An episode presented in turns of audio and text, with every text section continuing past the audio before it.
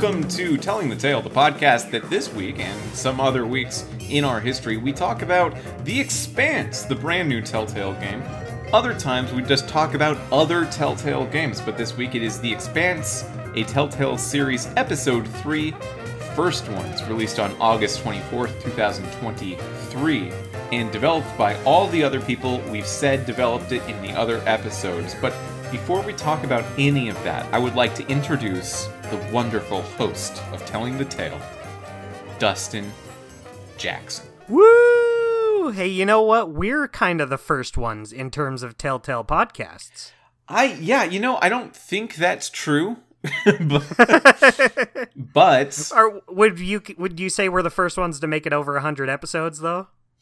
undoubtedly, or at least a podcast that has covered Telltale specifically for 100 episodes. Yeah. Yeah, I think so. Yeah, see, we're a first one. We're we're the first at something. I mean, we have to be because otherwise they would have reached out, right? what, the other Telltale podcast? Yeah. What, they would have given us like welcome baskets Ye- like as soon as we move on to the scene it's like, "Hey, welcome to the Telltale neighborhood." Listen, we've uh, I've I've done some light googling about the existence Uh-huh. of other Telltale podcasts just to just to find out if there was one because it doesn't seem like the wildest idea, right? Right. Uh, couldn't find anything. So if you are out there and you're doing your due diligence and looking up the most famous Telltale podcast, finding us, uh, you should reach Wow. out because I don't know you. Yeah, we don't know anyone who does Telltale podcasts except for one another. Yeah, I know Dustin Jackson. I know Mitchell Wolfe. He's done a po- tell- Telltale podcast before. I poured myself such cold ice water, and it's oh, Oh, is it good? I didn't pour myself an ice cold anything. You didn't? Are you came into this episode dry? Oh, I'm going in dry. Oh no, that's uh, that's rough. I don't think I Yeah, could do a well- podcast without a moisture. You know what? Normally I have like water or something or a drink, but this time I forgot. Do you think that the audience thinks just by like how we sound right now, could they hear how wet I am compared to you? They can hear the wet levels. Yeah. Cuz I'm also sweaty. I was out in the sun all day. I've I've heard a few pitter patters of sweat drops. Okay, okay. That's the kind of joke that makes me think like, oh, he's definitely joking about that, but then in an hour I'll think, was Dustin joking about that? Did he hear a sweat drop? I thought someone left the shower on. Yeah, and uh, meanwhile, I hear all the gusts of air blowing through cactus arms on your end. Uh, That's true. Just the dustiest, driest. That's true. I'm crumbling. Mm-hmm. I'm down to like three fingers. Well, before I melt into the abyss and you become it, uh, let's just do a podcast about The Expanse. Good idea. So, um, I would normally, at this point in the show, Dustin, ask you what you thought Uh-huh. of the podcast. And believe me, we'll get there. But I did What I thought of the podcast. Sorry. Telltale makes video I think games. it's I think it's going pretty well so far. I would normally We're ask you about uh, the podcast and then edit that bit out. and then ask you about the video game. Uh, but instead, I actually have um, a, a, a quote here from Alter Mentality, Uh-huh. a friend of the show. She had played through this episode a couple nights ago, or or last night maybe, and I she she said that she was very affected by it. Ooh. Uh, so I, I think we'll start the episode with this. She says, and I quote I started off feeling like this was going to be an exploration of some crazy cult that wanted to live forever and outsmart death by waiting for aliens to come and revive them. It gave off major Fallout Vault vibes, uh, except it ended up being far more elegant than Bethesda usually does it. My empathy and understanding evolved gradually over the course of exploration and learning about the colony until I found myself tearing up at the plaque dedicated to the children. If you be a healer, heal. If you be a miracle worker, work. If you're just passing through, then pass through in peace. And then the sight of a bunch of child sized bodies wrapped in netting in their little makeshift coffins. Uh, I also cried about Maya at the end, but I feel like that speaks for itself. So, Right. yeah, I, I, I think there's a lot of uh, emotional punches in this episode. Yeah, uh, which is good because I feel like otherwise this episode is very short. And Oh, this And- episode is incredibly short. It blew my mind that it Yeah. ended when it did. I, same. Uh, when it ended, before it cut to the credits, I was like, "Is there like a, a another like whole half of this left?" Yeah, so we've talked about episode length a lot in this show, but I will say, reiterating it and, and probably making my point on this redundant by three or four episodes at this point, um, they used to be longer. Yeah. Yeah. you know what? Now that now that you mention it, I think Telltale episodes used to be longer than this. Longer than uh maybe almost an hour. The point and click adventure ones, the longest of them, I think, might have gone to like four hours. Which one? Do you remember which one it was? I don't remember. Uh, it's probably a Sam & Max. Uh, but like Sam & Max would routinely be like, if not quite three hours, just you still got to put a, aside three hours of time. yeah. Um, and now we're dealing with episodes that are less than one. That's that's wild. Yeah. Uh, on one hand, it's throwing me off because I'm used to getting like between one and a half to two and a half with these uh, more Walking Dead style, uh, choicey Mhm. Telltale episodes. But at the same time, I it's it's hard for me to really judge considering it's being released differently. Like it's every two weeks, and it, it it's all coming out way closer to one another than like any other Telltale. But at the same time, I don't know. I'm I, I, I don't want to sound mean about it because I don't think it speaks to the quality of the episode. It's just that you get less episode. You get a lot less episode, and uh, it's inconsistent as well. So Yeah, sometimes and to you the can to get the like point. a two-hour episode followed by a forty-five minute episode. Yeah, to the point where like I I'm sitting there thinking even if like these 3 episodes were just short ones and then they save all of the big stuff for the last two episodes, I still don't like that. I still don't like it being so like I don't think that's what it's going to be either. I Yeah, think they're just all I- I- five short episodes. Yeah, and it's I, I I I don't know how I feel about it because it is less game for a pretty steep asking price for a Telltale game, but at the same time, I kind of also like that they don't feel the need to like if an episode has a good place to end or if they, you know, do all that they set out to do with an episode, they shouldn't need to drag it out and have like a bunch of filler shit. Like we don't need drummer to go play a whack-a-mole mini game for an hour. Right. But Yeah, I mean that's true, but also when Strong Bad plays his little not NES NES machine, I That's I love it. I love I when he like does. that. Yeah, and I, I I guess I would be a little more understanding eh, with these short episodes if like wildly different things happened in them. This episode, it, it did have some good emotional gut punches, but it's just more of the same. Yeah. It, that we've seen in the last two episodes. It- maybe even like less of the same, considering we got less of it. Yeah, so frankly, uh, Courtney having such a strong feeling about this episode um, surprised me for two reasons. One, um, I talked to her a little bit more about what she said after the fact, and uh, for her, Maya died at the end of this episode, which, spoiler alert, is something that can happen. Um, she did not die for me, uh, and and I think that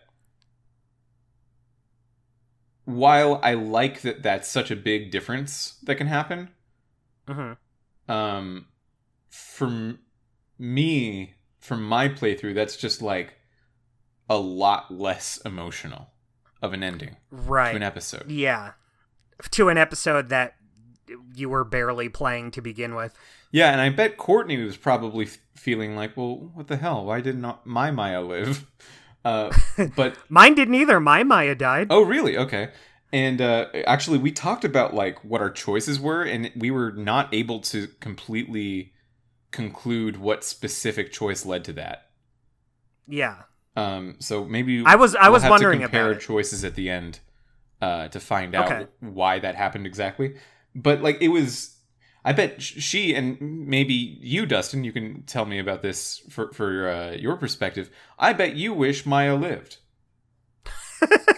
yeah. You know what? Thinking about it, I kind of wish he was still around. I and I very much understand that perspective. But for me, I'm thinking like, well, I wish, I wish my, Maya my episode had an ending. yeah, yeah, totally. um, I, I I totally agree. Having that, uh, the emotional impact of Maya dying really goes a long way in an episode that really just does not have that much to it. It's short. You're ex- and l- guess what? You're exploring a space station. you are exploring in a I think you do like station. one. I think you do one puzzle there. Yeah, You, puzzle. you connect. You connect oh to yeah, the, yeah. I mean, and that's just the electricity so circuits. Rudimentary. It's trial and error if you don't get it. Yeah. and yeah, it's just it's Yeah. watching in what direction a chord goes and then picking that direction. Yeah, um, I'm. I do really like that Courtney got such a reaction out of this episode, Yeah. or rather, this episode got a reaction out of her. Um, I don't know if I'm quite there. I did for Maya dying. I was like, oh, I don't like that. But um, you know the the all the dead kids on the spaceship. That it, it is emotional. I get it, but it's I don't know. It's it's hard for me to be to shed a tear for all these dead children that I don't know. Dustin I, only cares about dead kids he knows. People, that's well, no, I I get the situation, but I don't I don't know. In in a Telltale video game, I've seen so many people die that I have been closer to. even younger I- ones. Yeah. Like this this is a shitty situation to be sure. I do buy that uh it, it, it, it is very sad, but Drummer didn't even cry. Drummer and Maya were just like, "Oh man, that sucks. Well, that's drummer, a bummer." And that's drummer wouldn't. I mean that Yeah. that's not really her character, but I, I think it is right. it, it is it is uh sad to me It but is sad. It is more sad. than sad it was more like um we, we should back up a little bit so the Okay. the space station you go to this is the one that uh the pirates were chasing you down for the coordinates of it's the one that cox if cox is still alive for you uh is saying like hey this is the big score um and cox is dead for me is was cox in this episode at all for you Did not even show up. yeah so, He is he's alive, but I feel like we're getting a uh, we're getting some classic Telltale sensibilities. Yeah, for this episode, uh, I didn't see Virgil at all. I saw Khan No very Virgil. briefly at the beginning for like a second. Yeah. She said a sentence or two while she was like flying you to the space station, and then you don't see her again. Um, a, a very isolated episode, both in terms of how the space station is very much on its own in the expanse of space, and also in the sense that um, most of the characters aren't in it. By the way, I thought when we first met all the characters on the ship, we were like gearing up for the situation where this group of characters was going to be the group of characters that we start with, and as we, you know, visit all these different space stations and stuff, we uh, our our little cast. Uh, pe- some people die, some people join in. We've had the same static group of characters all three episodes. It only goes Yeah. down. It, it only it- only people can die. Yeah, I mean, you'll meet an occasional like guy who tries to shoot you, like in this episode, but they don't matter at all. Right. Yeah. There, there's there's enemy combatants, and they die very quickly. There's um, in episode two, there was the pirate on the radio. I think Toussaint was his name. Yeah. Uh, and then in this one, there's a bunch of audio logs. There were audio logs in the other ones of like the people that used to be on the station, but they're not there anymore. yeah. Um, it, it really is a, a tight story, uh, a very tight world. In the way that The Expanse, the show and, and book series, are not. The Expanse is a huge Game of Thrones-ly kind of world building accomplishment. Uh, there's tons of characters all the time. They're doing all sorts of different stuff. They live in different places. They have different goals. They have different backgrounds. And this is a very narrow cast, specific story, which I kind of think is cool. Um, but I would, if you're doing that, I would want more uh, introspection on the characters in the story that I don't, I don't know if we're getting. Yeah. I'm I'm there too. Yeah. It, it it and here's my thing. I I will fully admit I went into this knowing this was probably not gonna be my favorite Telltale game we've played. But you know, I I didn't I thought the same about uh The Walking Dead way back when before I played it. Tales from And- the Borderlands. Tales from the Borderlands. We were just saying the other day what a surprise that game is. Mhm. Uh this one just it it's basically it's less than what I expect. And I'm really trying not to sound mean about it considering uh you know it is still in a game that is going right now. Uh this this is very fresh. But man, I it's just not bringing it for me. Not not that I'm having like an awful time, not that I dislike everything about it, but it's just giving me like this episode especially just being so short just gave me no real reason to latch on to it. And sometimes that's just how some games are going to be. I I tol- I totally get that that is a me thing. I can see how this someone else would love this. Um Someone else would love this. Is a great backhanded review. Uh, well, I, I I think it still counts as a compliment. It's it's saying like, yeah, you know, this is just not my thing, but I don't necessarily think what it's doing is like bad. But I do agree with you. It's it's very narrow. No r- real other. I'll tell you this: coming up with a a weekly guy this week was so hard because yeah, there yeah. a there's so few characters b there's just not enough time for them to really do anything I I have a weekly guy that I think might be it counts. I've decided it counts. uh, but it's it's maybe one of the like most side swipey weekly guy choices I've ever done for this podcast. Just because I yeah, gotta in this episode. yeah yeah sorry Yeah. Uh yeah I, I feel bad being a, a com- mr complainy pants about it but um Yeah, so when this game was being marketed uh, for the what felt like a year and a half before it came out, uh, I was frequently trying to talk to you about it uh, on and off the show in our like Discord communities. W- whenever people would ask me about it, I was kind of trying to sow the seeds of like, w- without saying it in these words. I don't know how much I care about the expanse individually or personally.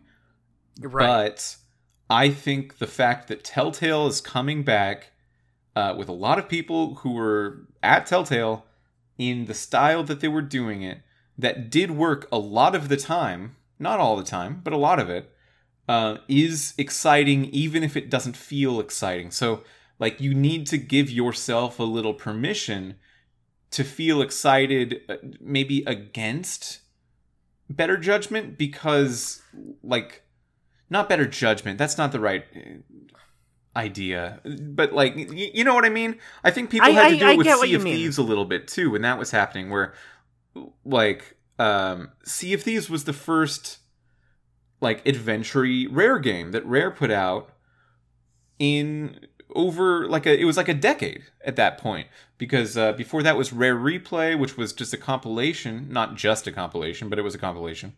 Uh, and then it was the the Kinect Sports trilogy, which was what that was.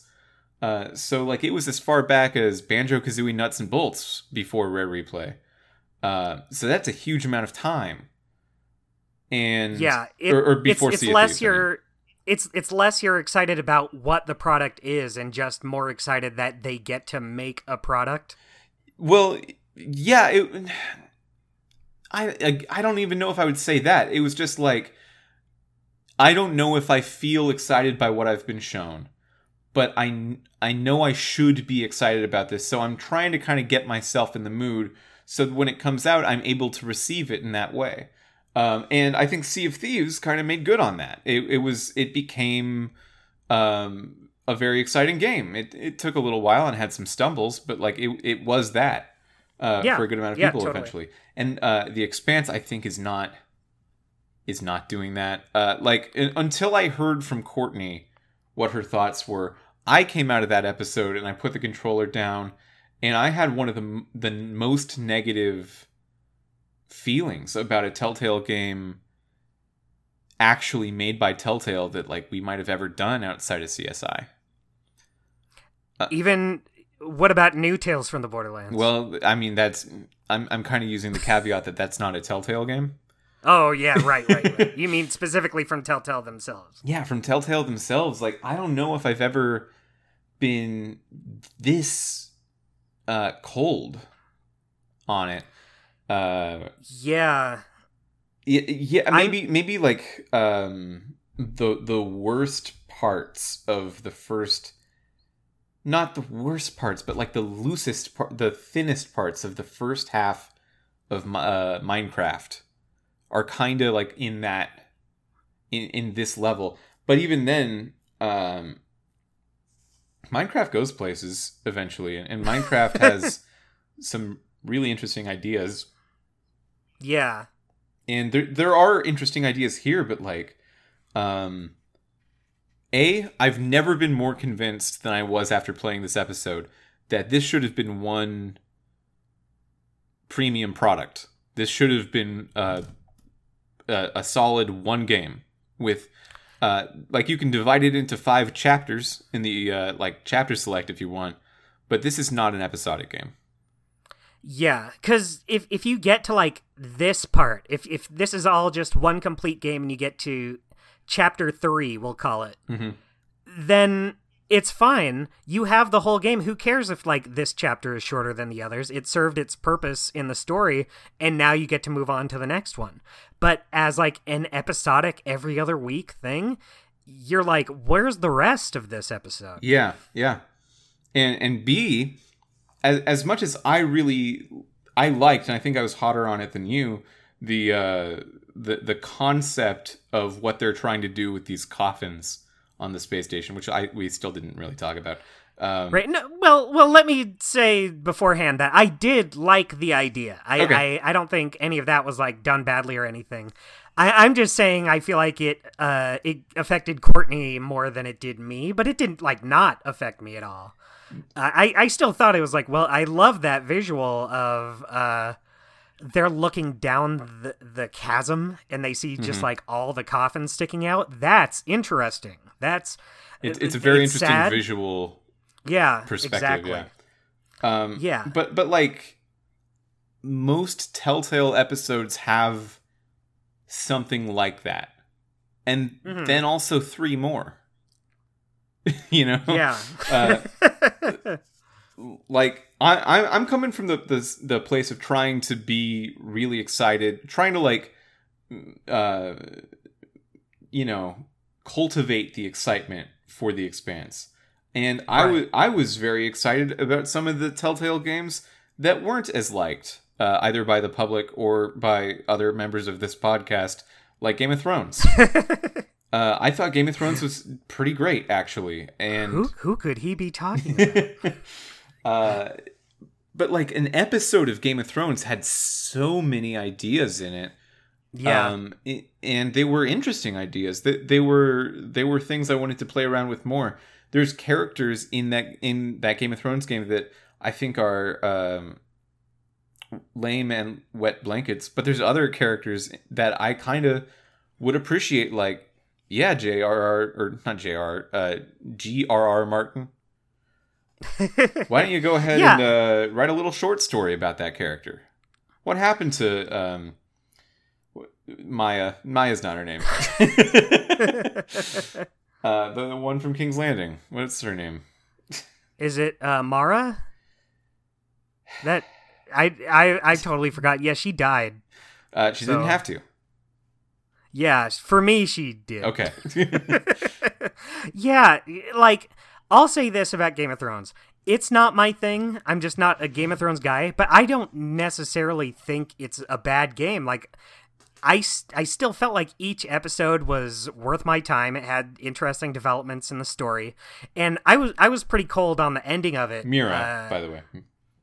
huh? Mira? Mira, that's it. Yeah. Um but I th- I think it like earned where it goes. Yeah. Like each episode I was like what's going to happen with these characters? It earned And where it was, goes. It dealt with choices. Uh, one of I, I think Game of Thrones might be the second place in these Telltale series of like how well I think it deals with choices. Um, Right. the game itself, I don't think is as good as Wolf Among Us or Tales from the Borderlands. Um, but I don't think either of those games actually deal with uh, their choice systems nearly as well as Walking Dead did either. So, like, it had some strengths. It, it had Mhm. some real strengths, and I think the Expanse's strength is the exploration of it all. Um, But which I think was then- also in this episode weaker than the other two by a lot. Yeah, like I didn't it, well, I actually went out of my way to explore like a couple rooms. Yeah. I went uh, like uh, when doing these uh, the electrical circuit stuff. I was like, why don't I check what's in here? Oh, it's not much. Uh, I think you get a message from somebody. I picked up something I don't remember. But even then, after a couple of rooms, I was like, is that all? Okay, never mind. I'm not gonna check out these other rooms. Mhm. I think we got sidetracked a, a lot of times. We didn't actually explain what the thing is. You go to this space station, these are the coordinates, this is where the big score is supposed to be, and you find a bunch of coffins. That's the first interesting thing that you see.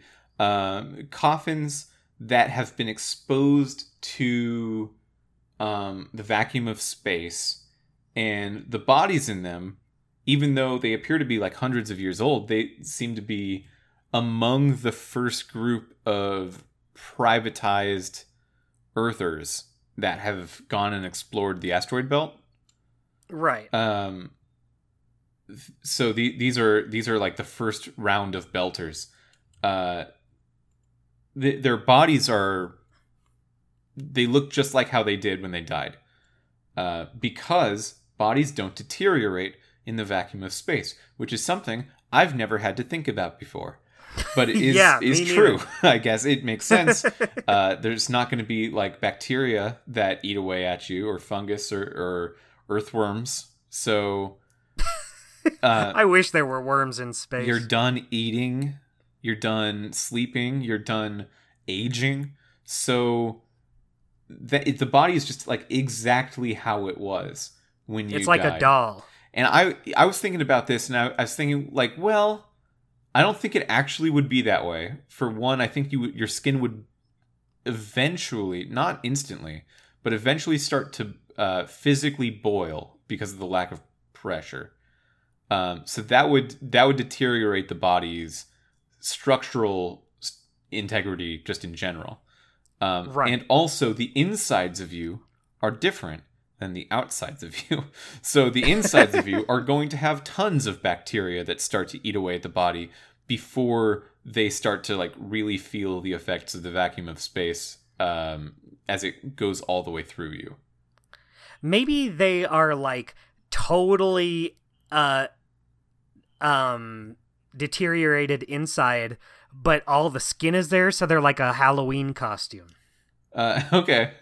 There, there was also um, th- there were some schematics for the coffins, but but some people were outside of coffins and like they were fine too. Uh, but the these coffins had it was it was pretty low tech, but they had like a humidifier and a dryer. so like, uh, I, I think the idea was somehow by the use of just keeping the the water around you, even though there's no air, it's the vacuum of space, um, just sort of around you. You, you can have these very uh, low energy cost things that can just maintain the body for like thousands of years. Mhm. Uh, interesting concept. The point of this was, uh, as you find out by looking around the space station and reading audio logs and stuff, um, they somehow got tuberculosis. There was a tuberculosis outbreak, and um, Right. I, I've been watching a, uh, some some videos that YouTube insists are for me, and I I say YouTube. I don't know, maybe. Um, No thanks. by a guy named John Green, who I uh, didn't actually know about that much, but I have found is incredibly famous, and I, I don't know how. I haven't known about this guy. Um, he wrote The Fault in Our Stars, in in addition to other things he author. And he's just been really into tuberculosis, and he's been making videos about tuberculosis recently, and how That rules. uh, we have a cure for tuberculosis. We Mhm. have had it since the 1950s. But people in the world are still dying at mass, extreme numbers every year of tuberculosis, even though we have a medical cure. And it's just about getting the medicine to the person and the economics behind that that makes people still die from tuberculosis, which is horrifying. Um, yeah. yeah, yeah. That's like that's the reason that you die if you have tuberculosis because you just couldn't get like the American privilege of being near the cure. I say American, but really any first world country uh, can get this really, really easily. It's not even that expensive.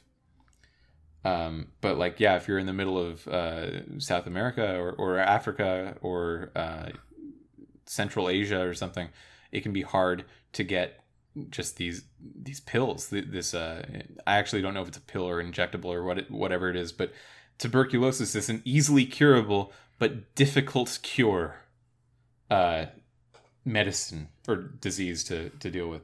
So I think it's interesting that they chose tuberculosis to be the um, the illness that people on this uh, spacecraft suffer from. It just got in through the food or something hmm and affected everyone. And they put. I, I think what they're implying here was none of these people actually died from the tuberculosis. Because what they did was when they got. Um,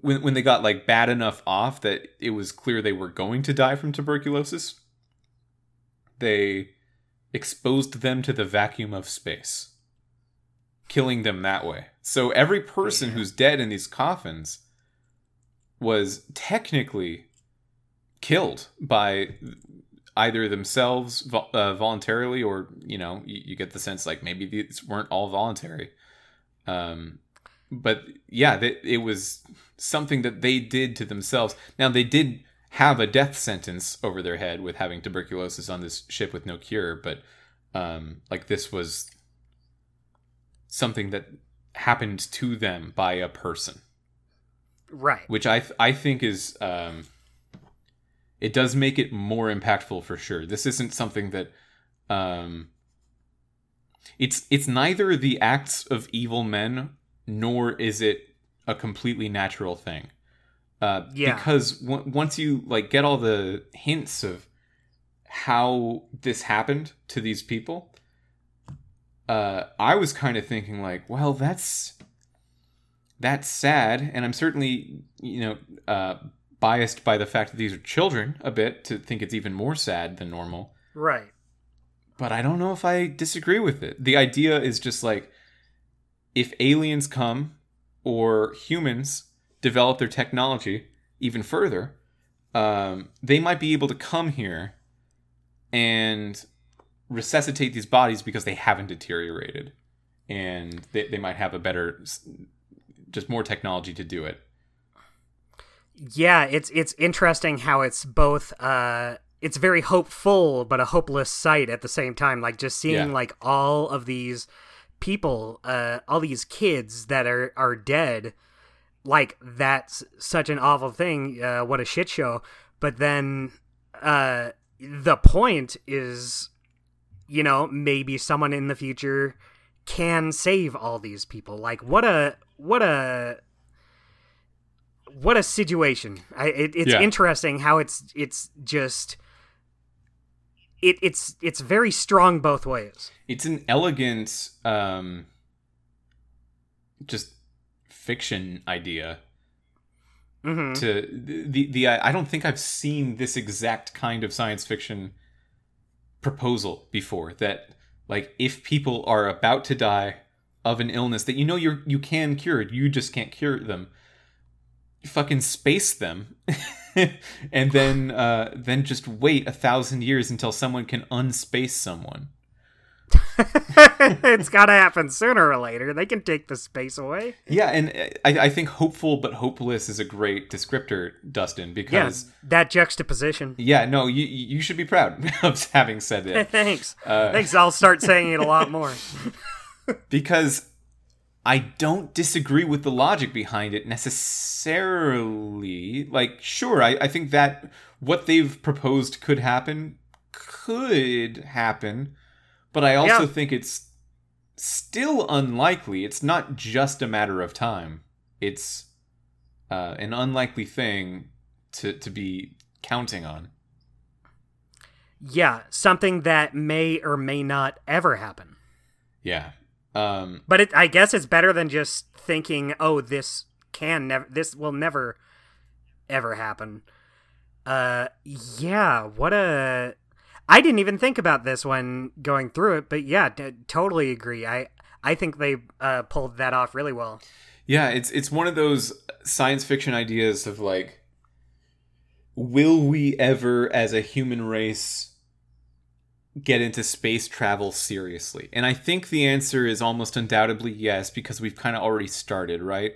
Um Right. I I think that humans traveling through space at least throughout our solar system makes sense and we've been because we've been to the moon, I can expect given enough time we'll go to Mars. That makes sense to me. Um, Yeah. that anything beyond the solar system is kind of like okay now we're talking about light years of travel so um you'll have to invent stasis sleep Right. you'll or time travel uh you'll have to invent uh light speed ship travel which is we're not even close uh you'll have to in- invent so many things uh, tracking devices for planets around other stars. You'd think that maybe we'd have the math for that. We we do not. Uh, like it, it's such a big jump from like exploring our solar system to exploring the next one, and I cannot say if humans would ever get there. I doubt it. Uh, but yeah. I think it would be one of the last things we'd be working on before we just kind of peter off and die. And this thing that they're suggesting here, this idea of like working on the the spaced bodies, this is one of those like just beyond the jump of believability for certainty, but not the believability for possibility. Um, They're they're walking a fine line. yeah, these people are being really hopeful about the uh, ability of anyone to ever cure them. I think some of the the audio logs even suggest like if you're hearing this, you might not even be a human. You might be an alien at this point. I don't know. Like it, we're, we're counting on so far in the future to be saved. Uh, Yeah. Yeah. You could say, I wonder if you have one of those big alien heads. yeah, when you uh, when you moisturize your mouth, I mean beak. How does how does that it go? sounds that sounds so passive aggressive. that, that sounds like they're being alien racist. Oh, these people would absolutely be alien racist because I haven't heard one thing that describes the culture of the solar system at this point that has not been tinged in violence or like xenophobia in some Yeah. way of like tho- those Martians and their shitty Texan country songs. Oh, I'm sorry. I meant beak. like the alien you are. I think aliens. You know, I don't know what an alien would look like, and I don't think I can know what an alien would look like. But I do think a beak is likely. I hope they look like Marvin the Martian. That's fun. Just like a completely. Yeah, that would be- Uh, um, Just like round head, big cartoon eyes, and they're like, "Oh, we're here on Earth. Hello." yeah, just just looking like a Kirby enemy, solid round head situation. That'd be great, but I, I feel like you'd be very insulting to them because you'd look down and be like, "Oh, look at them! oh, look how cute! It's like a little Kirby," and they're like, "Yeah, stop." Yeah, I mean the size differential uh, on aliens has got to be completely huge. No matter what they are, the Mhm. odds that they're anything close to the size we are is got to be astronomically low. You know what would suck if you met aliens and they just looked like us, except maybe they had like a third ear or something. And it's just like behind their right ear. So it's not even it just looks like they have a weird like earring from the side until you look at it. Yeah, you're like, great, cool. Welcome to Earth, I guess. Yeah, you don't have any ideas for like time traveler? No, just the ears. Okay. No, we can hear a little better though. from one side. Just from this uh, the other side, not uh, we haven't reached that yet. They're working on it. They're working on fourth ear technology. Yeah, their society's biggest issue is not having a fourth ear. I guess that I guess I would still make them more advanced than us. They do have the other ear. Yeah, also, that doesn't I- feel I like an advancement to me. Yeah, it would be harder to listen to music. So the treasure they're finding here, uh, at at the Oh. core of all of this, is the MK core, which I don't know if we found what the MK stands for. I don't remember what it stands for. But we we found out it's like a bioweapon. It um Yeah. it gave you you thought it was going to be a treasure, but uh, lo and behold, not so much. yeah it it seems to have been the thing that gave them tuberculosis. I I can't tell if that's it. That that's the impression I got. Yeah, I don't I don't get that, but all right. um because they also talked about like the tuberculosis was was coming from some sort of uh contamination in the recycled food thing.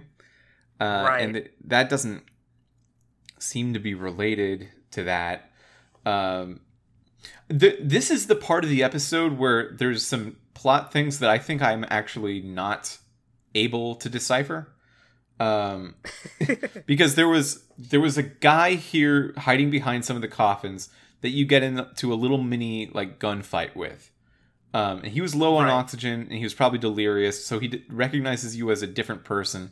You're trying to figure out who this guy was, and I couldn't figure it out. I think they said he was one of the pirates with like Toussaint. Is that right? I don't remember. I I'm sorry. I don't I don't even remember what his deal was. Maybe. And then you go through a little further, and then you see like this other guy who very conveniently has all of his iPads with uh, critical information floating in front of him.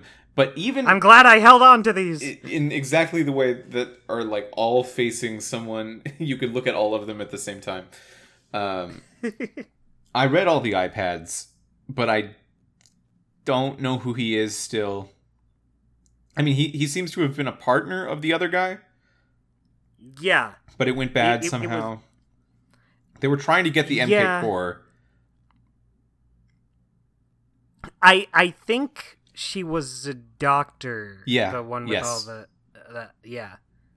but it wasn't during the time of the people in the coffins. This was like recent. Yeah. Um, because they brought the MK. Didn't mm, now I'm getting all mixed up. well, okay, so there were uh, there was one of the logs uh, expressing that it was a um, a collaboration between these people, sort of acting as mercenaries or bounty hunters, uh, and going to the other ship. Uh, the first episode's ship. The uh, is it the Urshinabi? Yeah. I said it wrong. I know. It was that's one of the names I said. um, yeah. So like they were going to bring the MK core back to that ship, and then uh, tragedy struck. And I think it's Yeah. fine if we just leave it as vague as tragedy struck. tragedy struck. And at the end of the day, isn't that all what we're trying to avoid? Aren't we all just a little tragedy strike?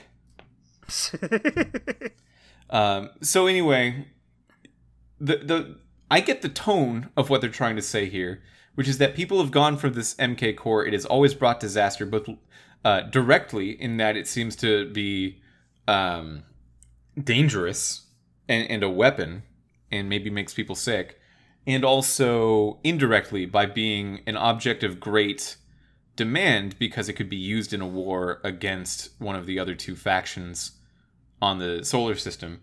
So you can just uh, you know use it as a weapon and sell it to people who wanted to use it as a as a weapon. Yeah. And the greed there is its own danger. So drummer this this is another very interesting part of this episode that I think I was I was negatively surprised with. Um, Maya and Drummer are there. They're exploring. They find the MK core, and Maya says, "What do we do with it?" And then Drummer says, "We destroy it." And I thought I was Drummer. I thought I made the calls like that. Telltale. That that let me choose. If they ask me as the player what we should do with it. Let me decide what to do with I'll, it. I'll I'll probably agree with what you had Drummer do in terms of destroying it. I, that sounds right to me. But also, this is a choose your own adventure game. I thought that was the the thing. Like that's a critical choice for Drummer to make, and they don't give it to you. Yeah. Did you find that strange also? Yes. Um or rather I didn't at the time, but now that you bring it up, I am like, "Hey, wait, yeah. Yeah." Yeah, like we had the choice to not sleep with our girlfriend Maya because we were maybe going to be nervous that other people knew we did that. But for something as big as this, um, they just make the choice for you. yeah. I mean, this episode is not showing their strengths very much, I think. Yeah, and then uh, there was a there was like a debate between Maya and Drummer after this, where Maya said like, "Hey, maybe we should keep it and use it as a weapon for the belt. We can make this uh, an accessory for the belt to defend itself." And then Drummer tells Maya, "Hey, you haven't been a belter for very long. I don't think you understand how things are done around here. If we have this, there's going to be more infighting than outfighting. And I thought I would get a choice to engage in that conversation too, and didn't. uh, so, like, drummers got drummers really uh, voicing her mind in this section, and you have no insight into that. You're really not doing that at all.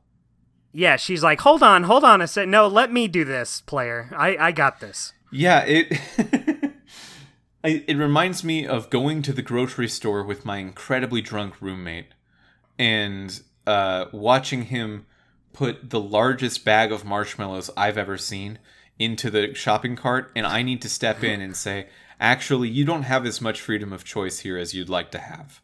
And because it doesn't make sense for you to have it given the circumstances. given the circumstances. But I don't. I I'm not incredibly drunk and marshmallow hungry right now, so I don't know why Telltale is doing this to me. why are you doing this, Telltale? Um. Yeah. Yeah. This game doesn't feel like it should be th- that kind of like choice based Telltale game, but they're kind of just already to do it. They're they're like all in on the Telltale choice thing. Yeah. Uh, for for brand reasons. And I don't I don't know how I feel about that.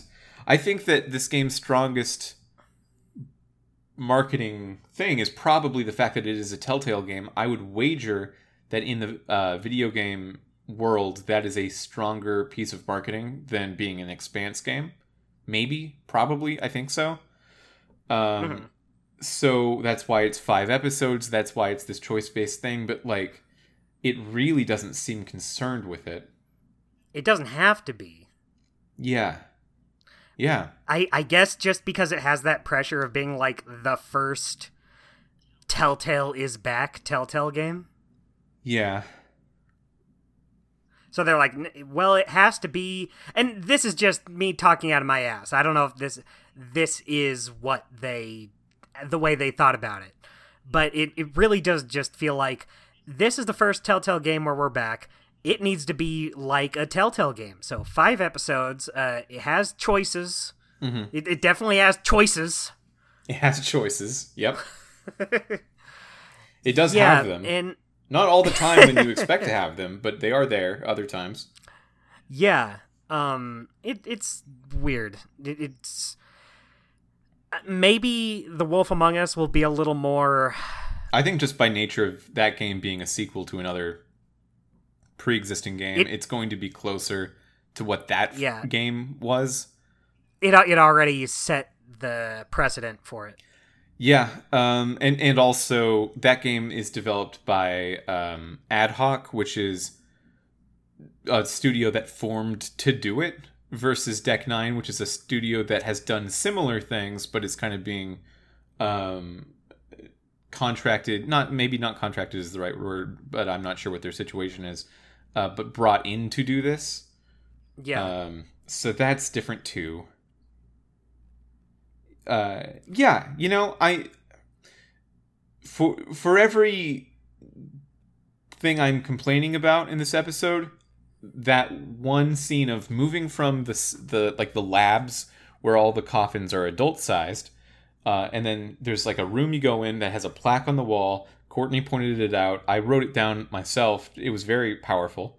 Uh, just Mhm. says these are our children. If you be a healer, heal. If you be miracle worker, work. If you be passer through, pass through and go in peace. That's very strong, and I felt like it was a, a really, really strong centerpiece of the episode. You go into the children's mausoleum, it's harrowing. Uh, yeah. but the, the episode keeps going for another 15 minutes or so, and uh, it had been about 15 minutes or so up to that point. Um, and and yeah, that's just uh, that's just what this game is for these next two weeks. That's another thing. Like this is the game. This is the game for two weeks. Yeah, it, it's it's weird because I want to say, oh well, maybe they're saving the interesting stuff for these last two episodes, but at the, I'm I'm like, well, if we're three episodes in and it's just like the same stuff every time, mm-hmm. what makes me think the next two are going to be different?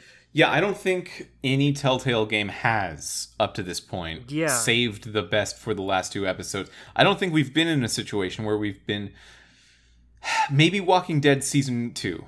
Uh, maybe that was the only time that it kind of worked like this. Where like the first three episodes, we kind of went like more and more downhill and downhill and downhill, and even episode four we did too, and then five was strong, uh, and other other games like Monkey Island had a much stronger fifth episode than the other ones, but like it wasn't. That one just goes up, up, up for me anyway. I think it starts. I I think that the it, it's it's pretty good the whole time, but like it, it's a very strong episode five. Yeah, I, I think it's good the whole time, but like episode one, I think is the weakest, and then it just gets progressively better as it goes. Personally, anyway. Poisonally, Poisonally. it's a good um like Meowth. Is that Meowth? Oh, poisonally. I like the Tales of Monkey Island. All right, yeah, I lo- do that more. Thanks. Maybe I'll make that my thing. So after you bring back the MK core and Drummer directs the player that you are going to direct Drummer to destroy it, um, Mhm. Arlen and Rayan show up and they're like, "Oh, we thought you'd do some stuff," and you don't really get much of an opportunity to explain, like, "Hey, this thing is incredibly dangerous. You you don't want this." Um, and Arlen is just like, "Hey, you're going to deny us our pay. This is bad. This is a very bad thing." this isn't great. Um, Bad luck for you. to the. Yeah, sorry, to the airlock with you. To the airlock. Uh, they they they do this thing where Maya's like, well, "You're gonna brig Drummer just because she's trying to look out for the uh, for the belt," and then Drummer's like, "No, they're gonna airlock me because they can't just uh, have me around for three weeks. That I'll use up all their food." Yeah, I, I get I get it.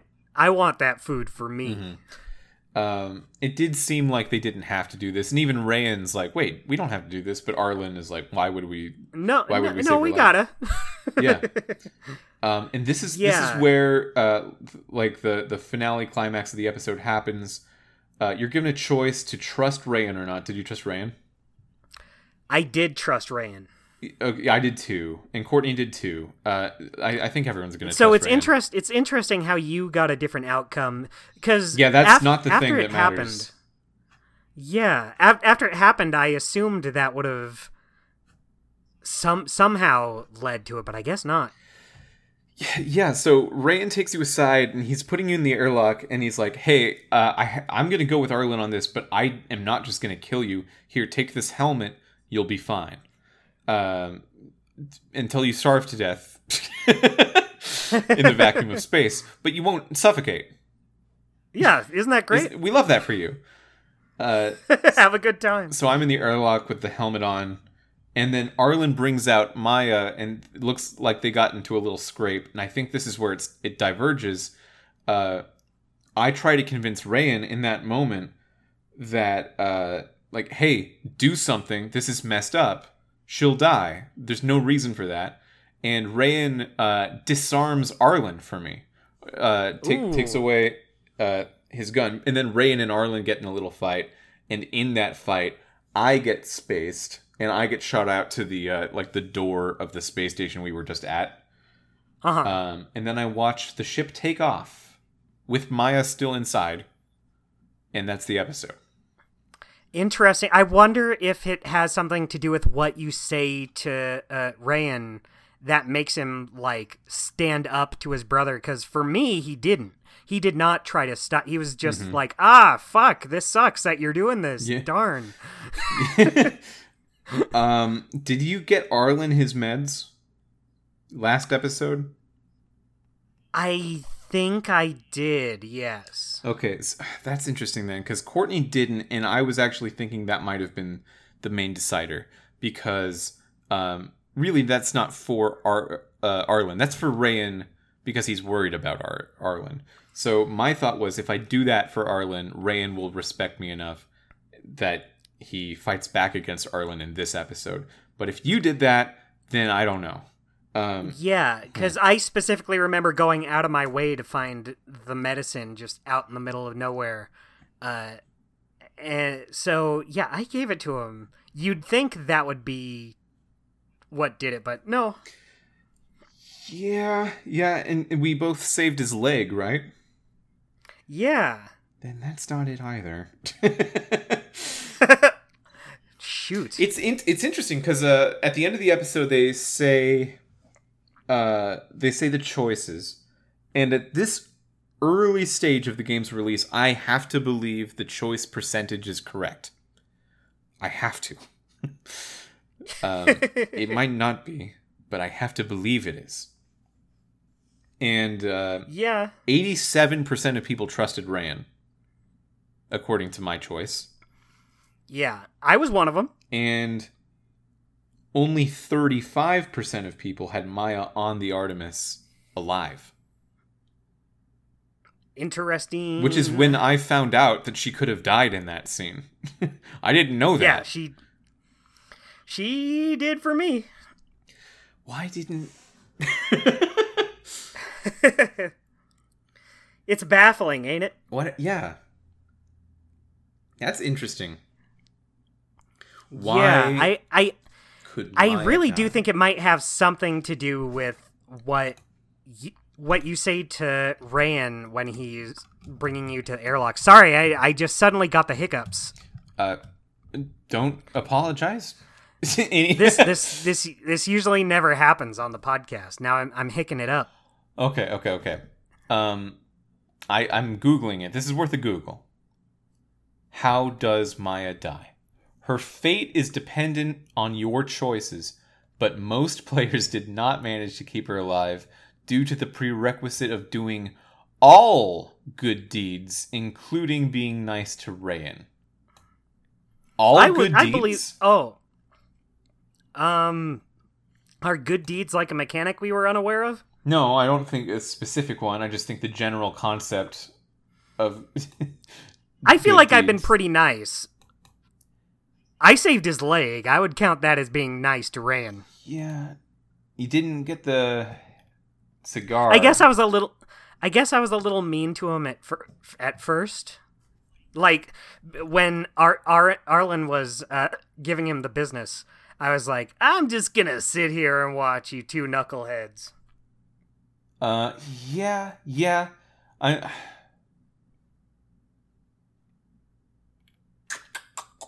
Okay, I'm trying to. I'm looking through some uh, some Reddit posts about like, hey, why did why did uh, why did Maya die? why? Uh, why? Why? Why did that happen? Um, the prerequisite doing all good deeds. That's just what one article said, by the way. Um, Yeah. I'm gonna say I'm gonna Google the word "why" in there as well. Uh,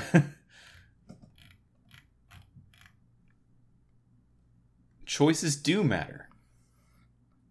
Wow. Yeah. You heard it here first.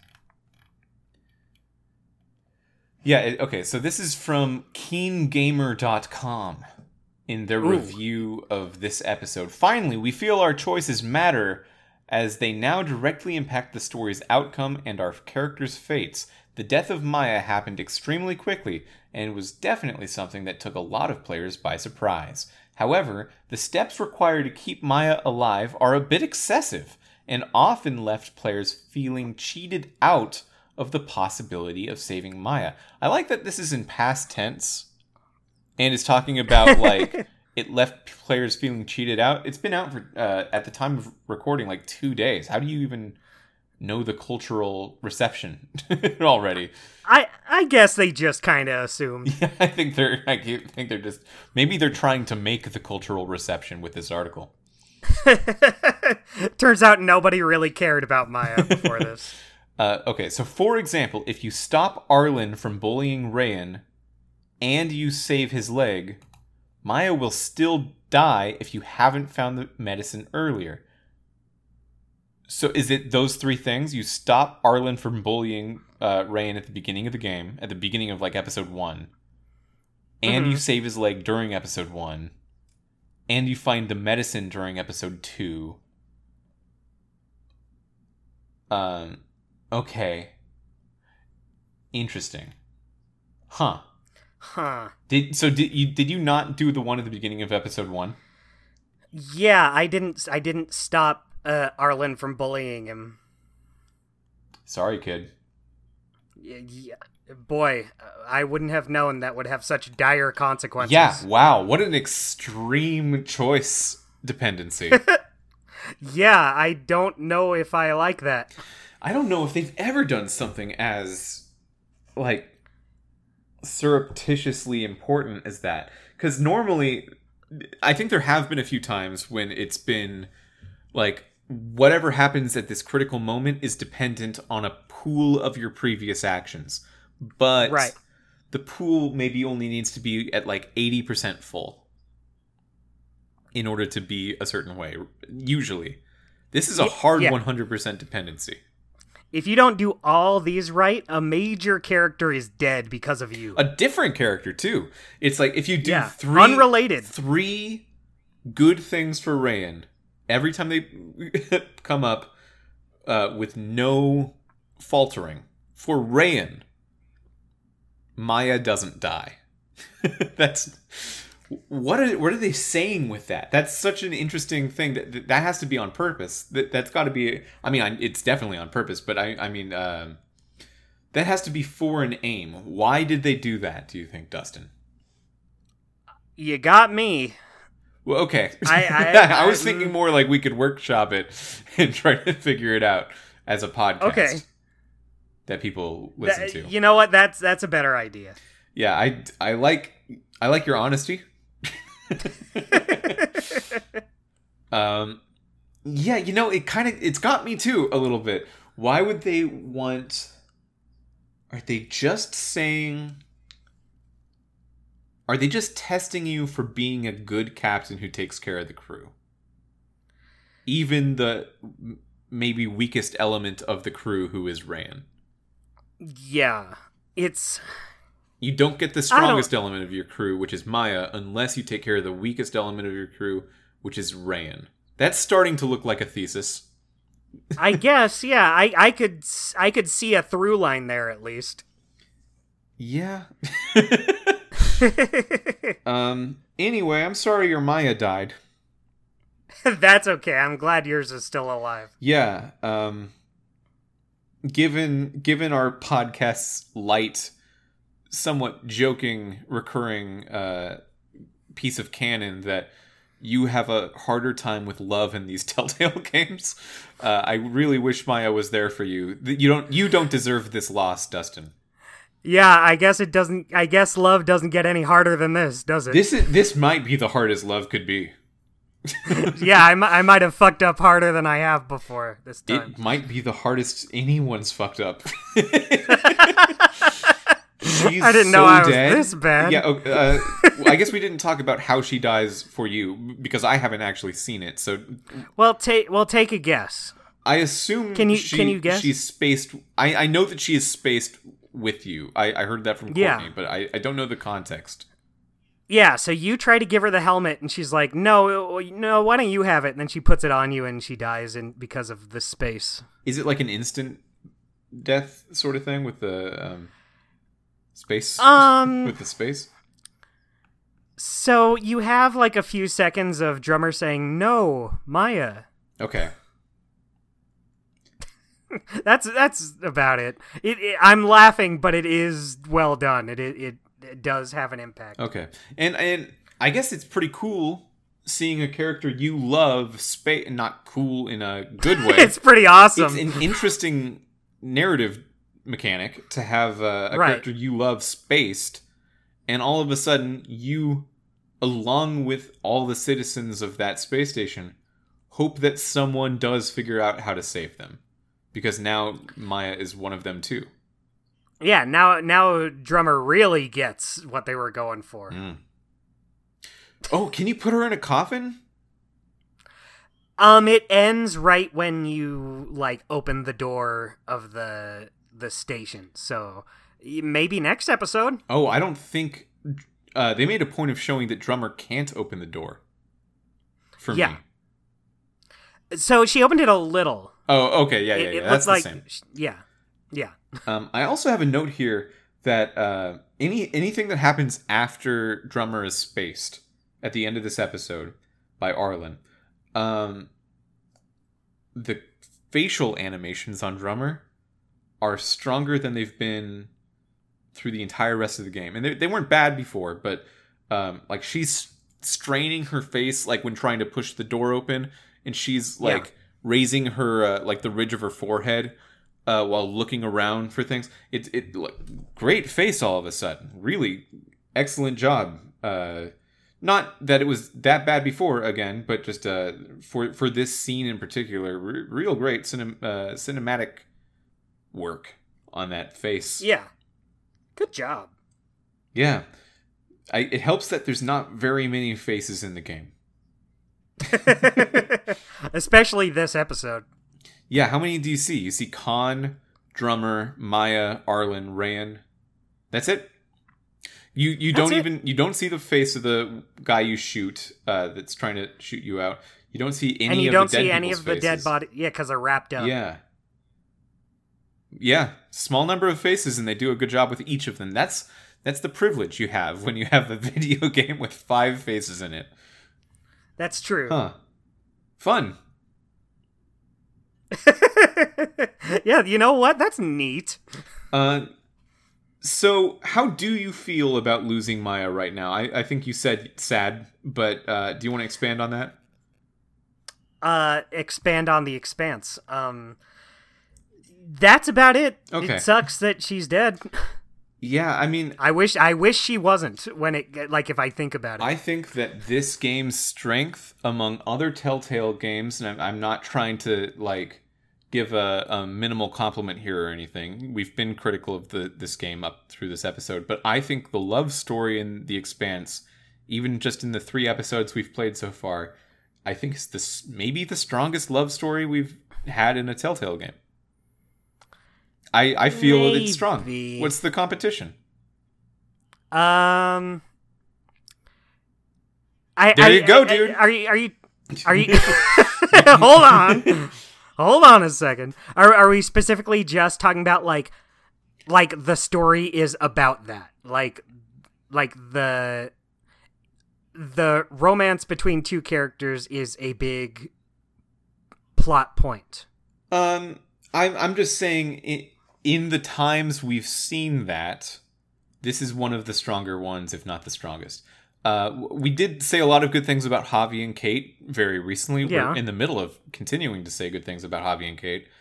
Um, I like them. They're up there. Yeah, Um, I like Guybrush and Elaine. I thought they were Guybrush adorable. and Elaine is very good.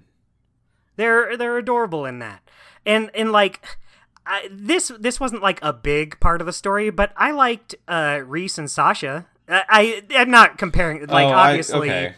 Okay. obviously Maya and Drummer is like a big a more important thing, but I liked seeing them together there. they, they were they were fun. I I think that Maya and Drummer are stronger than that. Um, Well, I I think part of it's also that game is better. they f- well i i think they focus more on the love between these two characters in the expanse Yeah. in tales from the borderlands that was just kind of in the background it was nice and i do it was kind of like responsibly characters more. understated because um, in that situation, the romance a character has with another character in the party truly wouldn't be that big of a deal. Uh, we, we, Yeah. we try to, as, as romance enjoying individuals, a species that we are, um, we, we, we try to prize that among above anything else that's happening. Like really, it's about the love, even though they're, they're in a uh, post-apocalypse or whatever. And I don't really think that would be the case. So I thought it was refreshing seeing it in that way in Tales Yeah. from the Borderlands. In this case, Totally. I do think that the relationship would probably be uh, more important than like the day-to-day stuff that they're doing yeah in the expanse. So uh, I liked seeing it more here. I think nothing in any of the Walking Dead games, except maybe what we what we just said about Javi and Kate, uh, really get up there. I did not like um, the snow stuff that much in Wolf, uh, the Wolf Among Us. yeah Yeah, um but I I could never put them over Guybrush and Elaine. Like remember that's a good. the ending You're, with you're the very ring? right, Dustin. That was a strong one. It was a good one. Yeah, but I I Max and Also Bosco's have- mom. yeah yeah they're up there. Uh-huh. Uh, but I I also feel like Monkey Island with Guybrush and Elaine might have an advantage just because it spends multiple games building up their relationship. Like obviously I'm gonna care more about that. Here we've only had like a few episodes and only a little bit of them before uh, one of us had something happen to Maya. Um, so I I do feel like they do a good job with it um up until this point anyway. Um, Yeah, but yeah, if if it comes down to favorite Telltale couple, I gotta give it to Guybrush and Elaine. But they do oh, a good they're job. not my favorite I, I, couple. I just I think the story of it is is very strong, and I I think I am also more predisposed to giving it to Guybrush and Elaine because even though there were multiple games leading up to it, I don't think Guybrush and Elaine had been good up to that point. Actually, that that is a good Um, point. Like uh, in Curse, it's very uh, Elaine is just turned into the gold statue. She barely does anything. Yeah. I never played Escape. in one and two, it's good, but they're like it's it's a joke. In Curse, they get Yeah. married, and it's not good. Um, and we haven't Yeah. played Escape, but I have heard it's not, you know, mind blowing. I, I hear Elaine is actually pretty bad in Escape, but Yeah, uh, very very cute couple in Tales. Tales and and Return, also they uh, top yeah, tier. I was about to say they stay great in Return. and Legend, Tales and Return and Legend. They're all they're all good.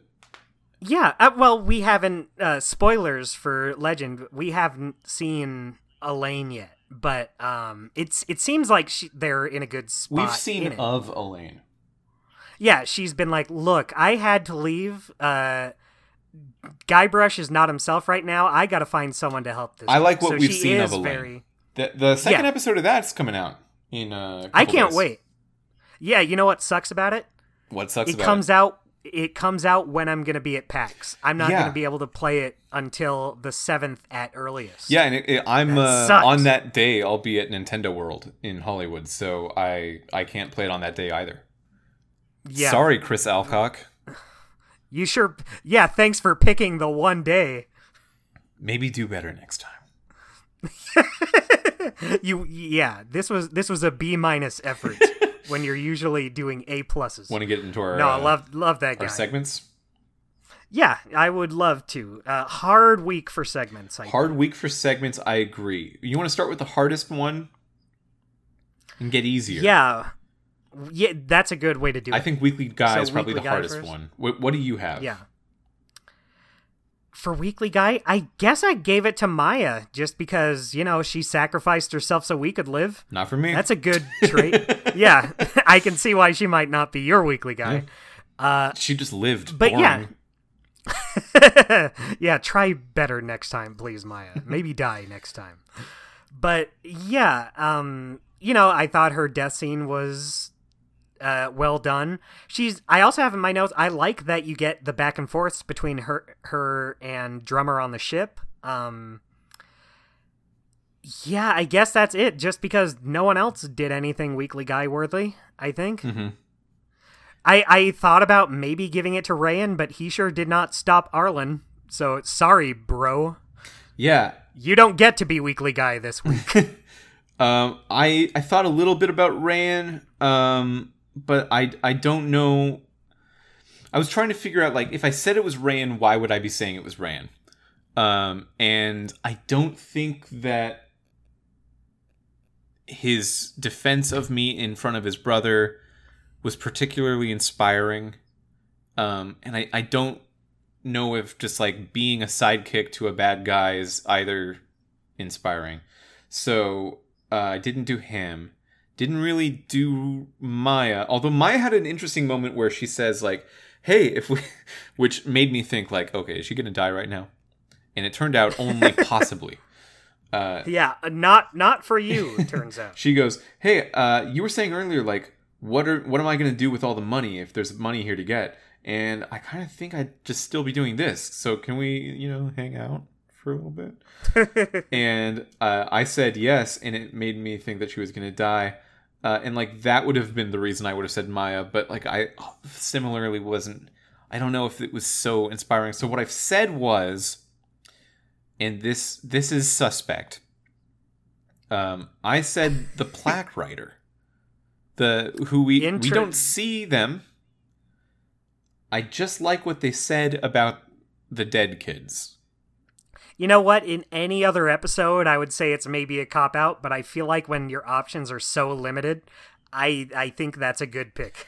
I it's because of the limited options, at least in part, can't deny it. But I also Yeah. do just really like them. They they uh, Yeah. they were bringing a lot of themselves to that plaque. well, I I feel like the plaque, the message on the plaque is great, but I I never. I feel like if it was in an episode with a bigger cast, then you wouldn't choose the guy who wrote the plaque I liked. yeah, but like in terms of game development, the characters are written by the same people that wrote the plaque. You know, right. so I'm. It's still a good job to them. Yeah. Yeah. Uh, okay. What's your uh, What's your choice cut? I guess trusting Rayan. Hmm. I don't even know how that. Uh, well, maybe not because it sure didn't help me at all. Li- Like he didn't save Maya. He didn't stand up to Arlen like he could for you. It's one of many things you need to do to save Maya.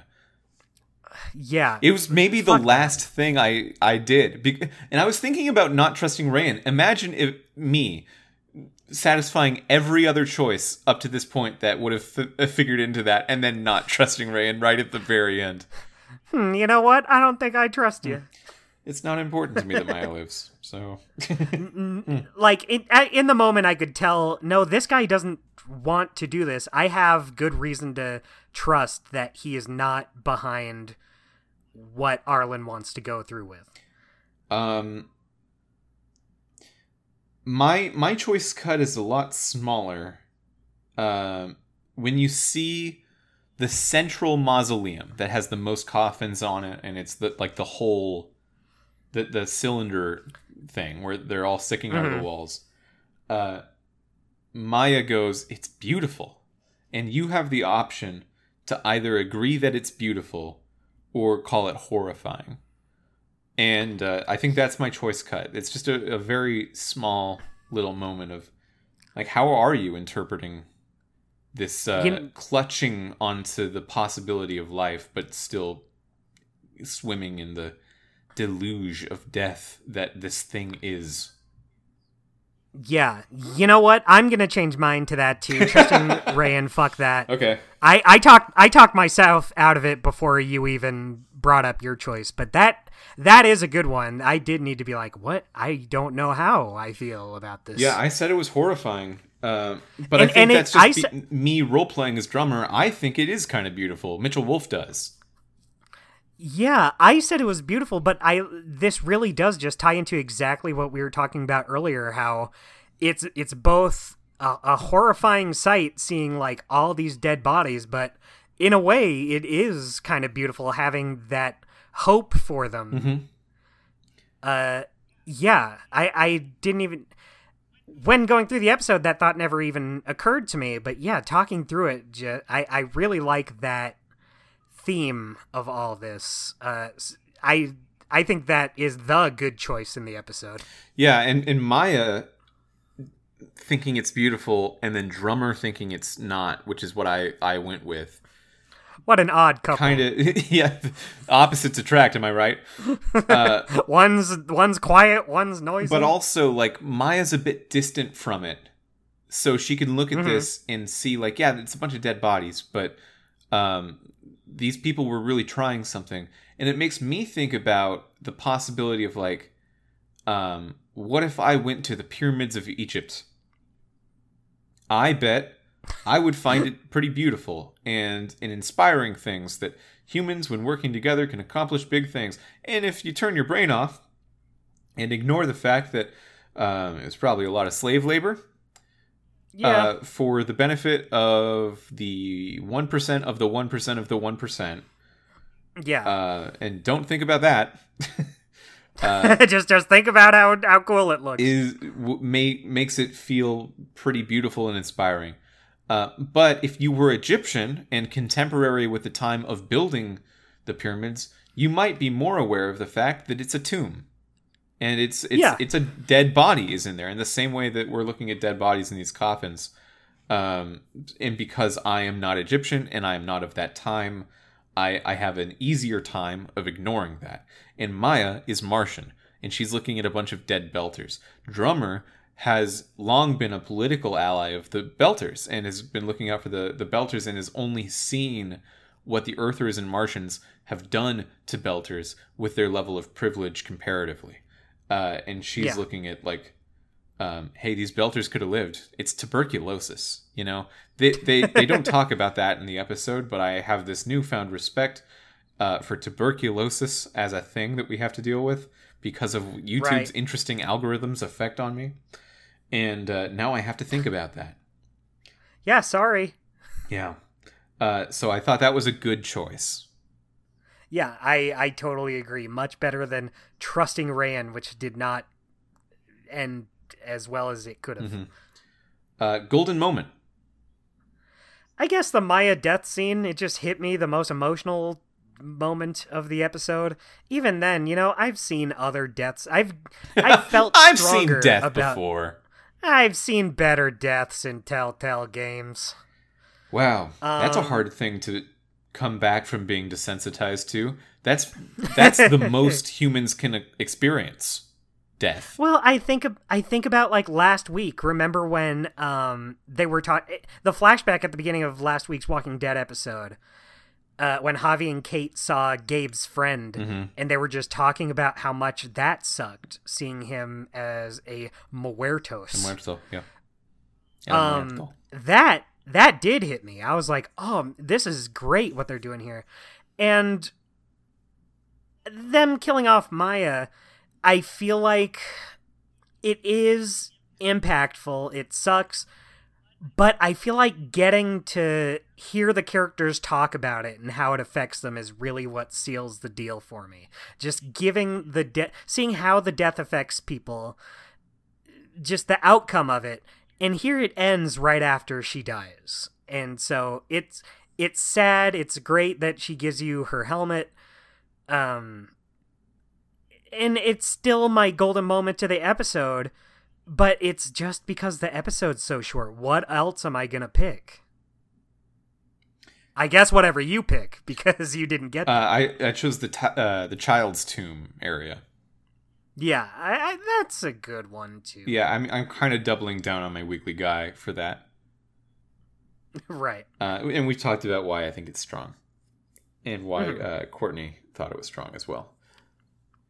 Yeah, so I, I don't think it's like an awful episode that has no merits or anything. There's some good stuff in there, but I don't know, just the the actual gameplay loop of it, and uh, and just how short it was, it really does bring it down for me. Even if there's good stuff in it, I can't just write it. I can't just say like, "Oh, this is a CSI tier episode" or anything.